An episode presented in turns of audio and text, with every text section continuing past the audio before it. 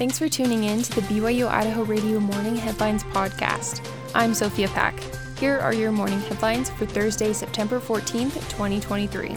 A man who was wrongfully convicted and in jail for more than five years will receive more than $319,000 from the state of Idaho. The Post Register reports Joseph LaCroix was wrongfully convicted on October 3, 2017, in Bonneville County of failing to register as a sex offender. This last March, the district court found that LaCroix was innocent and vacated his conviction. Under a recent law passed in 2021 called the Wrongful Conviction Act, LaCroix is eligible for compensation because he was found to be innocent.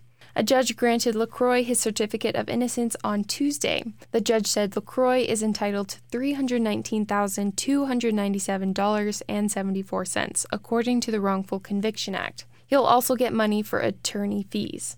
The reason he was found innocent was, according to 7th Judicial Judge Michael White, that while LaCroix was convicted as a juvenile in Oregon of third degree sodomy, he should not have had to register in Idaho's adult sex offender registry when he moved to the gem state. Juveniles are not convicted of crimes, they simply admit or deny allegations in a petition. The prosecution did not challenge the appeal, and the Attorney General's office has not challenged his petition for compensation. This will be the third time the fund has been used. The first two were for Christopher Tapp and Charles Fain. You'll want to avoid the area of the Eames complex in Pocatello because of a hazardous material leak. Pocatello Fire Department and Idaho State University says first responders have created a safety perimeter around shipping containers outside of the building on Alvin Ricken Drive. ISU employees found the leak while doing inventory and while removing donated neutron detectors. Those detectors contained cracks which caused a boron trifluoride gas leak. The employees were already in full protective gear, so their exposure risk was low. There were no injuries reported. The Pocatello Fire Department is working to contain the material safely. Utah lawmakers want to craft a bill that would help Bear Lake be set up for future growth and protection. It would look similar to a bill the Idaho legislature passed this year. KSL reports Logan Republican Senator Chris Wilson shared a draft of the bill with members of Legislature Water Development Commission. He also worked with an organization called Bear Lake Watch to help the bill work with Idaho's laws.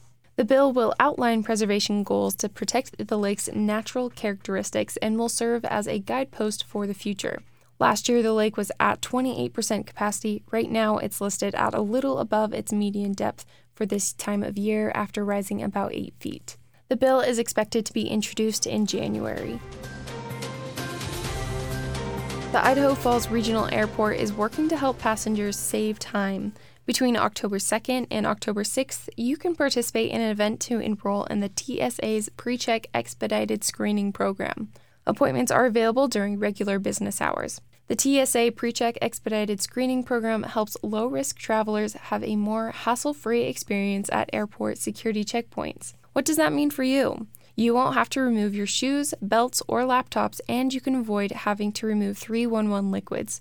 The program is active at more than 200 airports in the U.S. There is a $78 application fee for a background check and fingerprinting, which can be done at the airport during the event. You can start the process online. You can find the link in the announcement at idahofallsidaho.gov.